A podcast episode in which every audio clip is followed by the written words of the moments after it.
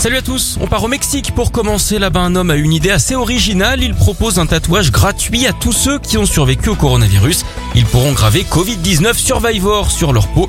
C'est pour garder un souvenir de la pandémie et expliquer à leurs enfants et petits-enfants ce que le monde a traversé. Bon, pour l'instant, pas besoin de nous faire un dessin, mais pourquoi pas. D'ailleurs, euh, savez-vous ce qu'on dit d'un tatoueur dont c'est la vocation depuis tout petit?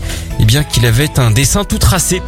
On file en Russie, à présent avec la mésaventure à la fois incroyable et aussi un peu dégoûtante vécue par une femme. Cette pauvre dame a avalé un serpent pendant son sommeil. Pourtant, on le sait, hein, un serpent, ça ne se boit pas.